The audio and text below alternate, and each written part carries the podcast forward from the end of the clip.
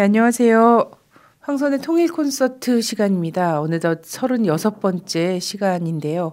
오늘로 어, 통일 콘서트는 문을 닫고요. 또 새로운 방송으로 여러분들 만나 뵙도록 하겠습니다. 뉴스 브리핑 시간입니다.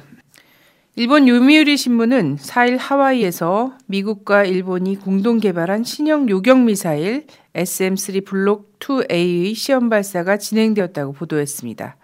신문은 이번 시험 발사는 성공적이었으며 이에 따라 2021년까지 일본 해상 자위대에 배치될 것으로 전망했습니다. 이에 대해 중국 관영 환구시보는 이번 요격미사일 시험 발사를 북한에 대응하기 위해서라고 밝혔지만 세계 MD를 구축하려는 미국의 야심찬 계획의 일부분이라며 멀리 내다보면 미국이 적극적으로 추진한 사드의 목적과도 상응한다고 지적했습니다. 이와 관련해 중국의 한 전문가는 SM3 블록 2A는 앞으로 사드, 패트리어트 미사일과 함께 중국 주변의 여러 겹의 미사일 방어막을 구축해 아시아 태평양 지역에 위협이 될 것이라고 주장했습니다. 미국 외교관계위원회의 한 전문가는 SM3 블록 2A는 현재 사드의 요격 높이보다 높아져 지구 저궤도에 있는 중국의 군사위성도 떨어뜨릴 수 있다고 말했습니다. 5일 중국은 미국에 도달할 수 있는 최신형 ICBM 시험 발사에 성공했다고 밝혔습니다.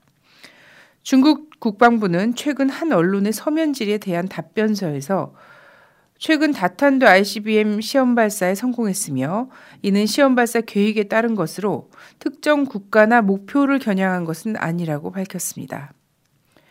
이에 앞서 외신은 중국이 지난달 초 최신형 ICBM 둥펑 5C를 시험 발사했다고 보도한 바 있습니다. 이 미사일은 각기 다른 목표를 겨냥할 수 있는 10개의 탄두를 탑재한 최신 장거리 전략 미사일입니다.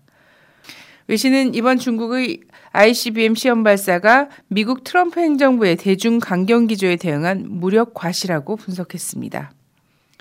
사드 배치에 이어 스텔스 구축함 줌 월트 배치 문제가 논란이 되고 있습니다. 지난 1월 미국 해리 해리슨 태평양 사령관은 국방위 소속 국회의원들에게 줌 월트를 제주 해군 기지에 배치하면 어떻겠느냐 제안한 바 있습니다. 이 국방부는 미국이 요청하면 검토할 수 있다고 밝혔고 중국 외교부는 단호히 반대하겠다는 강경 입장을 내놓았습니다. 줌월트는 미국에서 꿈의 전투함으로 불리는 최신 스텔스 구축함입니다. 전 세계 한 대뿐으로 이지스 구축함과 달리 레이더에 잡히지 않아 은밀하게 상대국에 접근할 수 있습니다. 사드 배치 발표에 이어 줌 월트까지 미국의 최신형 무기 전진 배치 시도에 대해 우려의 목소리가 높아지고 있습니다. 6일 미국 하원 의원이 트럼프 정부 들어 처음으로 대북 규탄 결의안을 발의하면서 북한에 대한 고강도 대응을 주문하고 나섰습니다. 공화당 소속 조 윌슨 의원이 발의한 이 결의안은 북한이 핵탄두를 장착할 수 있는 대륙간 탄도미사일을 개발하는 것은 미국에 대한 직접적인 위협이라고 밝혔습니다. 따라서 미국이 북한에 대해 모든 가용한 경제 제재를 가한 한편 동맹을 비롯한 다른 나라들과도 협력해서 북한에 추가 제재를 가할 것을 촉구했습니다. 결의안은 미국의 고고도 미사일 방어 체계에 사드의 조속한 한국 배치를 촉구하면서 미국의 한반도에 대한 다층적이고 상호 운용 가능한 미사일 방어 체계 제공을 지지한다고 밝혔습니다. 아울러 미국, 한국, 일본 간 삼각 미사일 방어 협정을 지지한다고 덧붙였습니다. 결의안은 또 미국과 한국 간 상호방위 협정을 지지하고 한일 군사정보보호협정 체결을 지지한다고 밝혔습니다.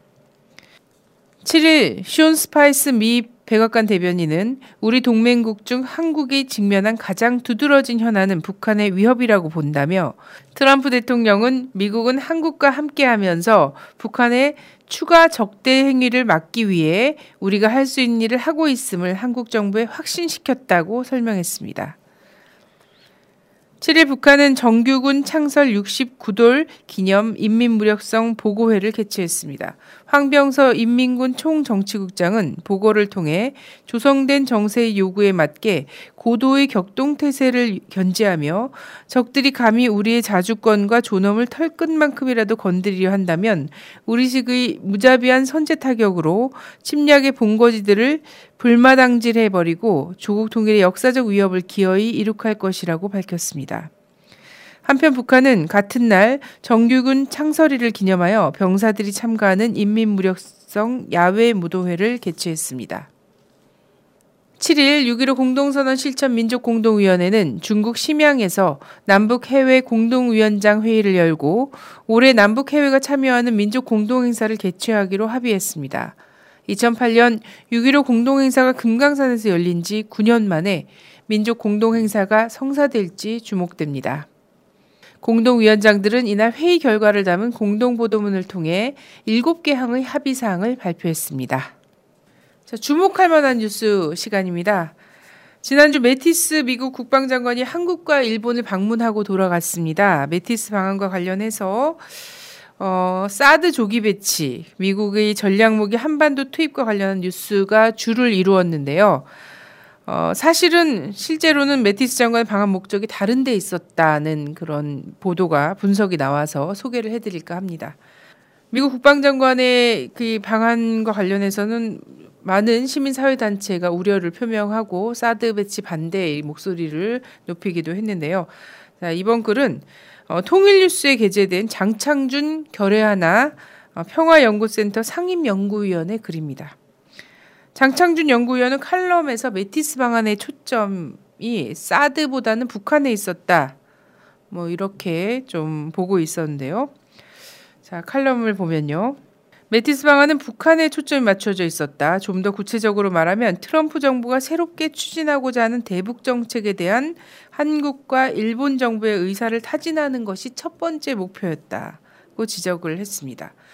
메티스 방한 목적이 사드 배치 압박보다는 북한 전략 수립을 위한 동맹국의 의견 청취라는 것입니다. 또한 어, 장 연구위원은 메티스는 그가 타고 온 전용 비행기에서 그 기자들과의 문답을 했었는데요. 거기서 한국과 일본 그리고 우리 미국이 직면해 있는 최근의 북핵 국면 때문에 이곳에 왔다면서 발언 말미에 듣기 위해 온 것이라는 말을 반복했습니다. 반복함으로써 최근 북핵 국면에 대한 의견 청취 및 조율의 방안에 초점이 맞추어져 있음을 다시 한번 강조했다라고 설명을 했습니다. 장창준 위원은 메티스가 방한했던 2월 2일 파이낸셜 타임스는 주목할 만한 기사를 내보냈다.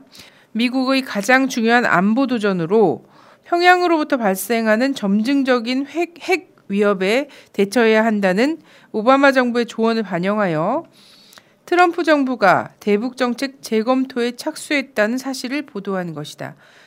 또한 이 기사는 트럼프 대통령이 최근 북한에 대한 상세한 정보 보고를 받았다는 사실까지 소개 했다. 1월 1일 로이터 통신이 트럼프가 대통령 당선 직후 오바마 정부로부터 북핵 프로그램에 대한 특별 기밀 브리핑을 받았다고 보도한 바 있는데 이번에 받은 정보 보고는 그 연장선에 있는 것으로 보인다. 라고 밝혔습니다. 또 그래서 트럼프의 북한 관련 정보 보고, 대북 정책 재검토의 착수, 그리고 메티스의 한일 방문은 하나의 패키지라고 할 수 있다. 이로써 트럼프 정부가 대북 정책 재검토에 박차를 가하고 있다는 사실이 확인된다.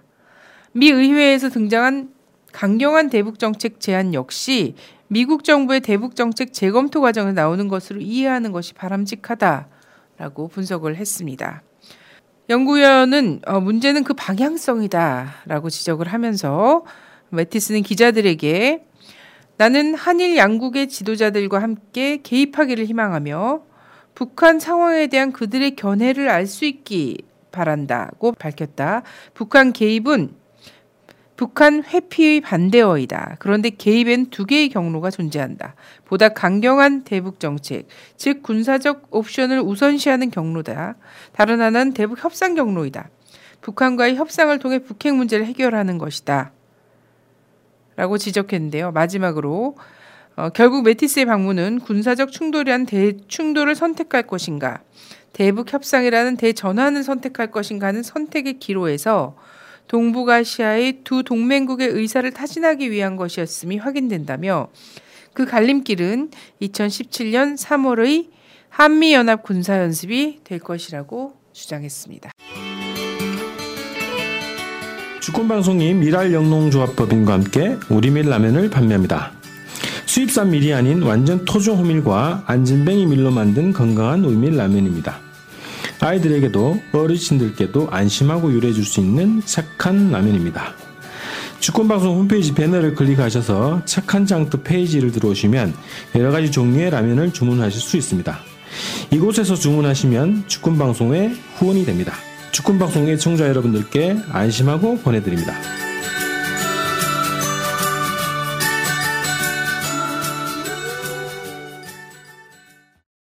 개성공단이 폐쇄된 지 1년이 되었습니다.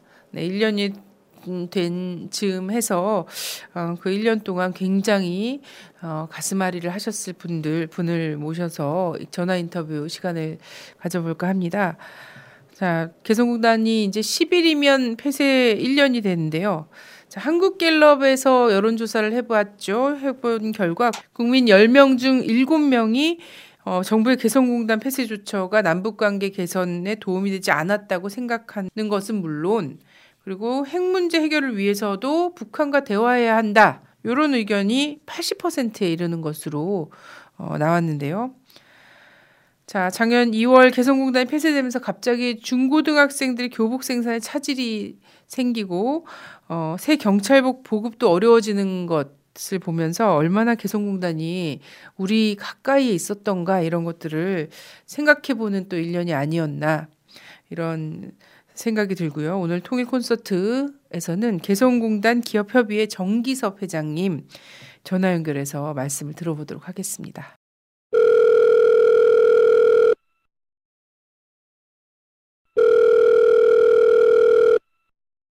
네, 여보세요? 예, 예.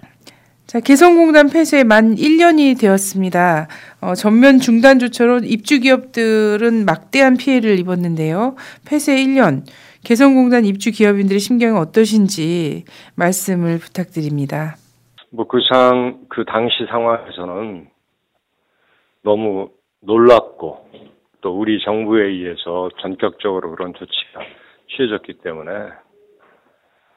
어, 당혹했고 또 어떤 부분에서는 분노했고 그랬는데 오히려 최근에는 솔직히 말씀드려서 좀 조기 재개의 가능성도 보이는 것 같아서 좀 희망적으로 지금 지켜보고 있습니다. 아, 네.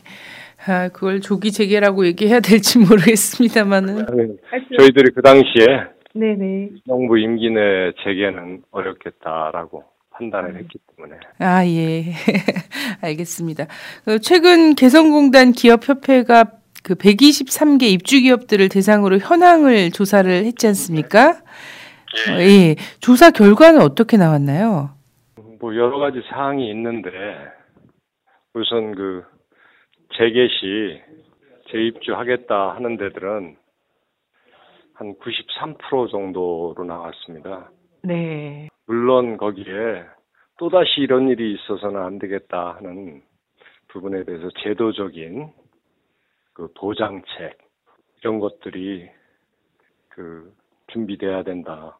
또 뭐 어느 정권에 의해서 어느 날 갑자기 이제 사업 중단해라 하면 그런 사업이 존재할 수 있겠습니까? 네. 그래서 그런 부분에 대한 제도적인 보장 대책 그런 일이 없으리라는 그리고 또 그 기업들이 지금 많이 힘들죠. 네네. 그리고 또 그 소위 그 실질 피해 3분의 1 정도 되는 돈을 뭐 지원금으로 융자 받았는데 무이자 대출 받았는데 그 부분을 현재는 개성공단 열자마자 한 달 내에 갚게 돼 있습니다. 그렇기 때문에 그런 부분들에 대한 어, 현실 가능한 어떤 방안, 기업들 현실을 감안한 어, 그런 것들에 대한 아마 그 보완 대책이 된다면 아마 그 10개 중 9개 이상의 기업이 개성에 다시 들어갈 겁니다. 네. 어, 전면 중단 1년이 됐는데도 지금 93%가 이 다시 재가동을 희망을 하고 있다라고 말씀을 하셨는데 굉장히 그 의외의 어려움을 겪었음에도 불구하고 다시 이제 재가동을 희망하는 이 퍼센트가 압도적인 이유가 무엇이라고 생각하시는지요? 뭐 기업하는 사람들이 다른 게 있겠습니까? 그 기업에 있어서 그 경쟁력 있는 그런 사업 운영이 가능했기 때문에 많은 어려움이 있었지만 그래도 그 어려운 시기를 몇 년 겪고 나면 아, 그런 경쟁력 있는 단계로 그 진입할 수 있었기 때문에 간단히 얘기해서 그 사업성이 있기 때문에 그런 거겠죠. 정치권 등 많은 곳에서는 이제 개성공단 재개를 요구를 하고 있습니다. 대선이 또 가까워지면 더 많은 후보군에서 이런 얘기를 할 거라고 생각하는데요. 지금 현재 통일부의 입장도 나온 게 있죠? 현재 통일부의 입장은 그 박근혜 정부의 입장 아니겠습니까? 그들은 작년에 한 그 위법적인 전면 중단 조치의 정당성을 계속 부여하고 싶을 테고 그러기 때문에 뭐 여러 가지 사실과는 다소 왜곡되거나 과장된 얘기도 하는 거겠죠. 기업들은 지금 정말 매우 어렵습니다. 정부 지원 대책은 그 말도 안 되는 얘기입니다. 그 원래 그 지원 대, 총 전체, 전체적으로 10이라면 거의 다 보험에 의거한 건데 막말로 보험은 북한이 닫았어도 줘야 되는 돈이거든요.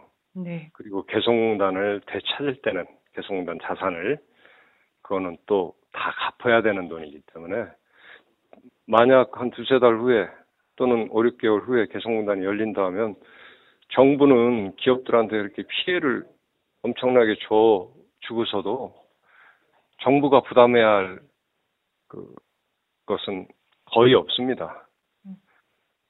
그건 뭐 한마디로 정, 정책은 정부 임의로 일방적으로 어느 날 갑자기 바꿔서 개성공단을 닫아놓고 그 피해는 기업들이 정부의 기존 정책을 믿고 투자했던 기업들이 다 감수해라 하는 거는 시장 자본주의 또는 법치 국가 이런 측면에서 볼 때 전혀 그건 그 기업들 입장에서는 납득하기 어려운 거 아니겠습니까?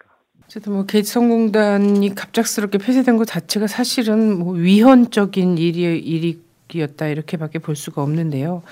아, 저희들이 그래서 위헌 심판 청구를 했고요. 네. 네. 그게 참 진행이 쭉 되고 있었는데 갑자기 더 큰 현안 대통령 탄핵 소추가 의결되다 보니까 그거에 지금 묻혀서 음, 저희들 거는 지금 진행이 안 되고 있는 것 같습니다.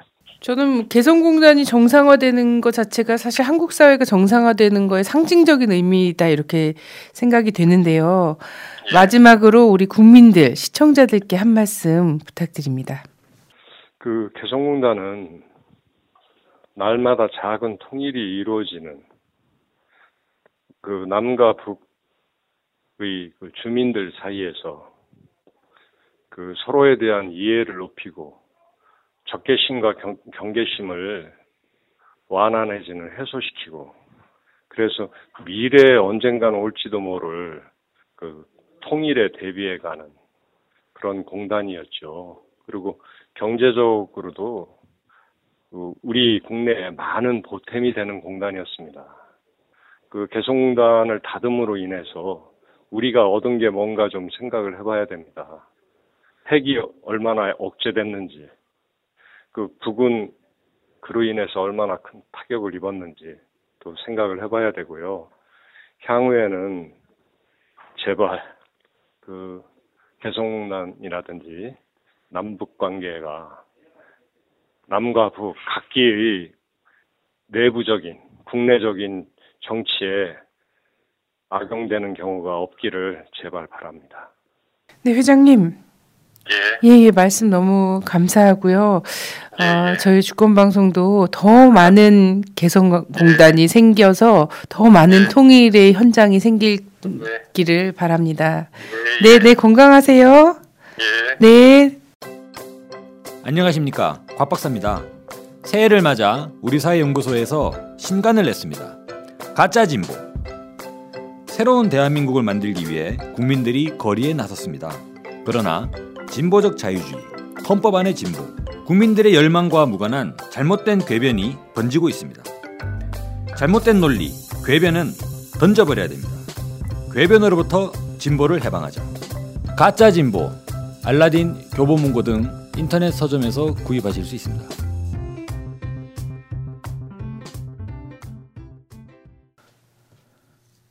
네, 오늘 통일 콘서트 아까 인사에서도 말씀드렸지만 마지막 회입니다.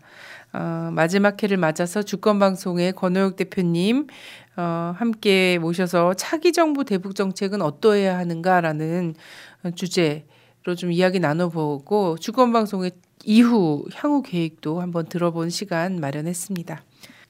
어, 현 정부의 대북 정책에 대한 비판은 뭐 일관되지만 현재 각 대선 후보들 대북 정책이 조금씩 차이가 있는 것 같습니다.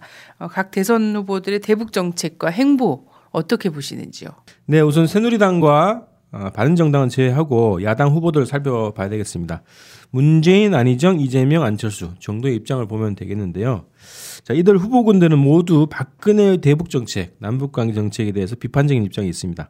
근데 아직 구체적인 대북 정책을 발표한 것은 없어서 어, 섣불리 판단은 이릅니다만 어, 그동안 그들의 언행 그리고 행보에서 대북 정책의 어, 기조를 유추해 볼 수는 있겠습니다.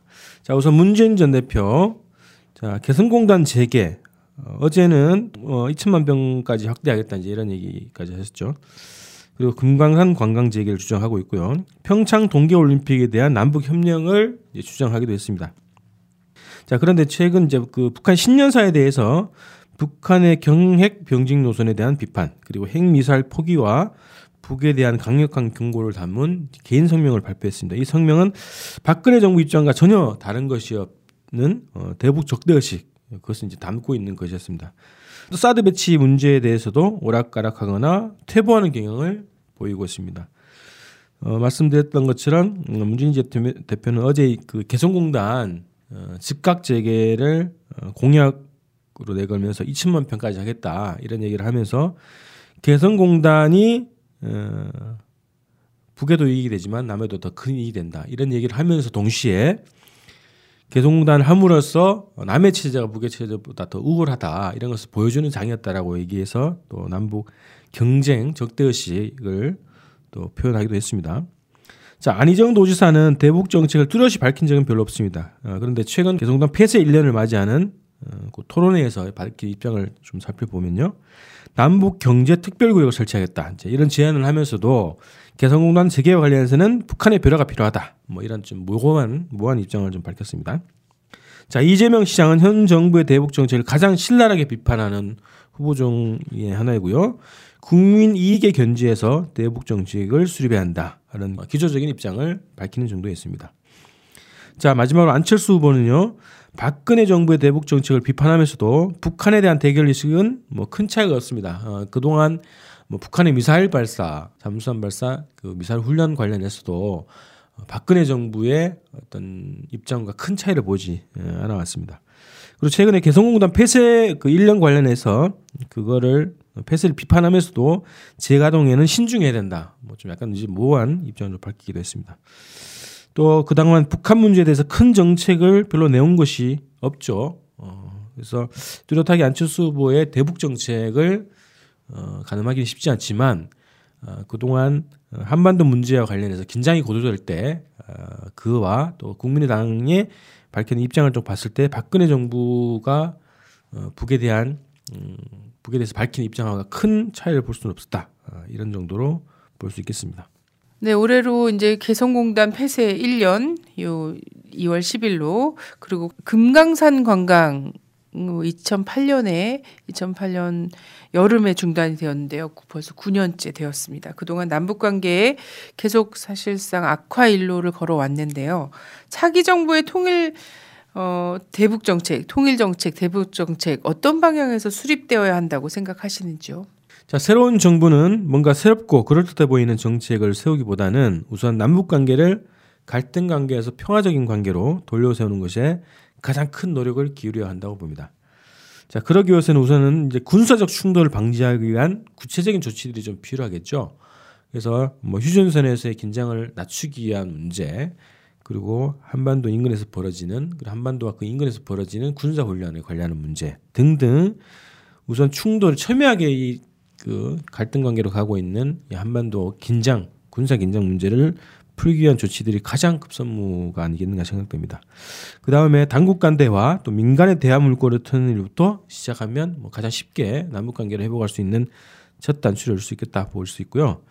남북 간에 맺은 합의들이 굉장히 많죠. 어, 구체적인 합의들 그리고 기조적인 합의들, 원칙적인 합의들이 어, 다 있습니다.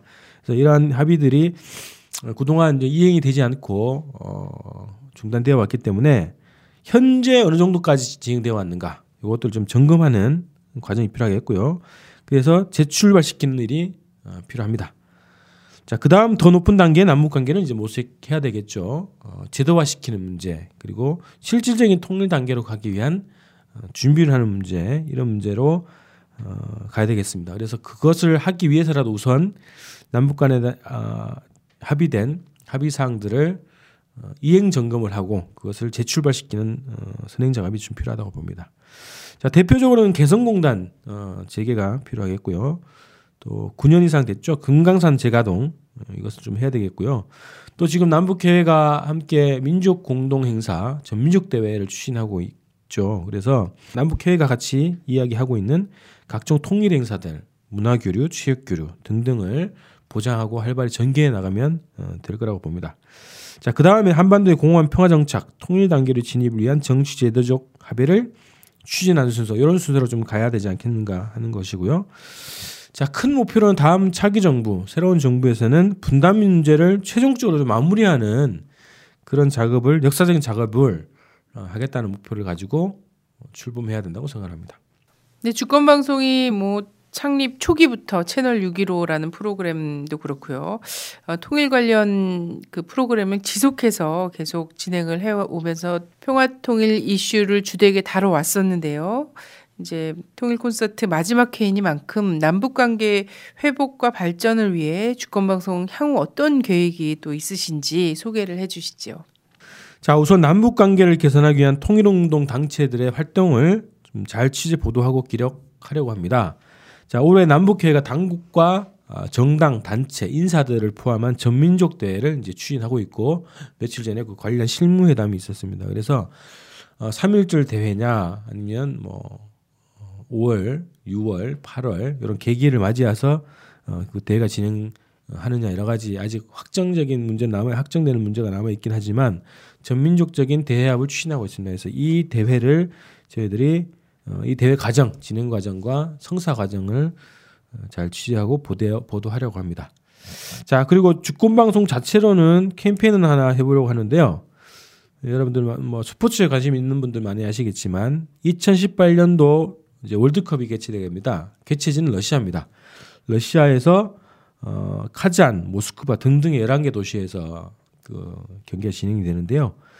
자, 러시아 날짜로는 2018년 6월 14일부터 7월 15일까지 약 한 달 정도 기간 동안 월드컵이 진행됩니다. 자, 월드컵에 우리가 이제 본선 진출이 아직 확정이 안 됐지만 9월까지 음, 보면 아시아 예산을 통해서 최종 본선 진출팀이 확정이 됩니다. 그래서 한국이 아마도 이제 무난하게 이제 통과할 것이라고 보고요. 그래서 본선 진출이 된다는 걸 가정을 해서 어, 우리가 어, 러시아 월드컵 응원 가 자는 겁니다. 그것도 경의선을 타고 그리고 대륙 횡단 열차를 타고 어, 가자는 겁니다. 그런 캠페인을 좀 저희가 하고자 하는 거고요.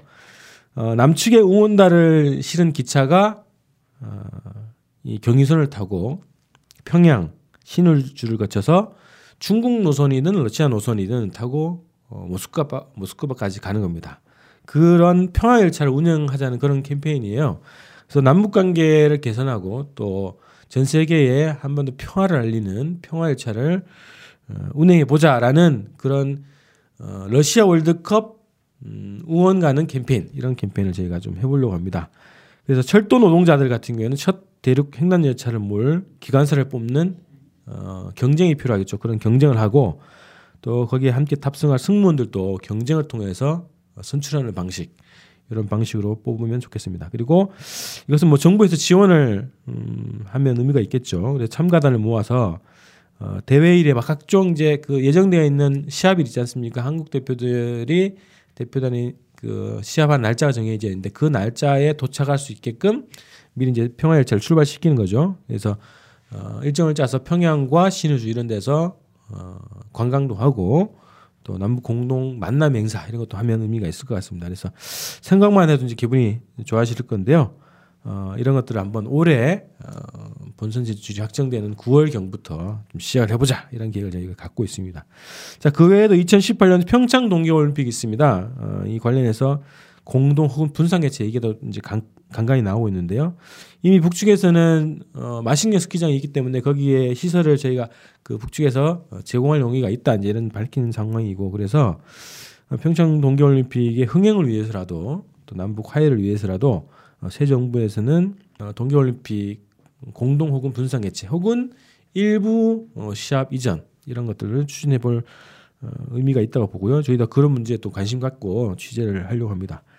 자 그리고 통일 콘서트 뭐 종방 이후에도 통일 문제를 다루는 새로운 방송들을 꾸준히 제작해 나갈 계획입니다. 네 말씀 감사합니다. 고맙습니다. 민족재단에서 잡지 민족을 창간했다고요? 네, 민족 문제 남북 관계와 관련한 다양한 논문과 칼럼이 실려 있습니다. 네.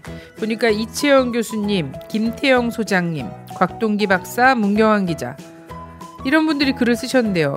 주로 주권 방송에 많이 나오시는 분들 아닌가요? 네, 그 밖에도 많은 분들이 써주셨고 싱가포르 사진 작가 아람판 씨의 북한 사진 화보도 실려 있습니다. 네, 특집 기사로는 미국 대선이군요. 트럼프 시대의 한반도 문제 꼭 사봐야겠는데요. 어떻게 구입하면 되나요? 주권방송 홈페이지에 광고 배너가 있습니다. 이걸 클릭하시면 됩니다. 가격은요? 만 원이고요. 배송비는 없습니다. 네. 민족 문제, 남북 관계에 관심 있는 분들의 많은 구입 바랍니다. 자, 마지막으로 주말 일정 알려드리겠습니다. 2월 11일 오후 3시 헌법재판소 앞 안국역 교차로에서 더 이상은 못 참겠다. 헌재는 탄핵하라. 탄핵 촉구 시민대회가 진행이 됩니다. 이어 4시 30분부터 광화문 광장에서 물러나 쇼가 진행이 됩니다. 오후 6시에는 물러설 수 없다 2월 탄핵 특검 연장 박근혜 황교안 즉각 퇴진 신속 탄핵을 위한 15차 범국민 행동의 날 본집회가 진행됩니다. 많은 참여 부탁드리겠습니다. 자, 그동안 통일 콘서트를 사랑해주신 시청자 여러분 정말 감사합니다. 더욱 새로워진 방송으로 여러분 곁에 다가가겠습니다. 감사합니다. 건강하세요.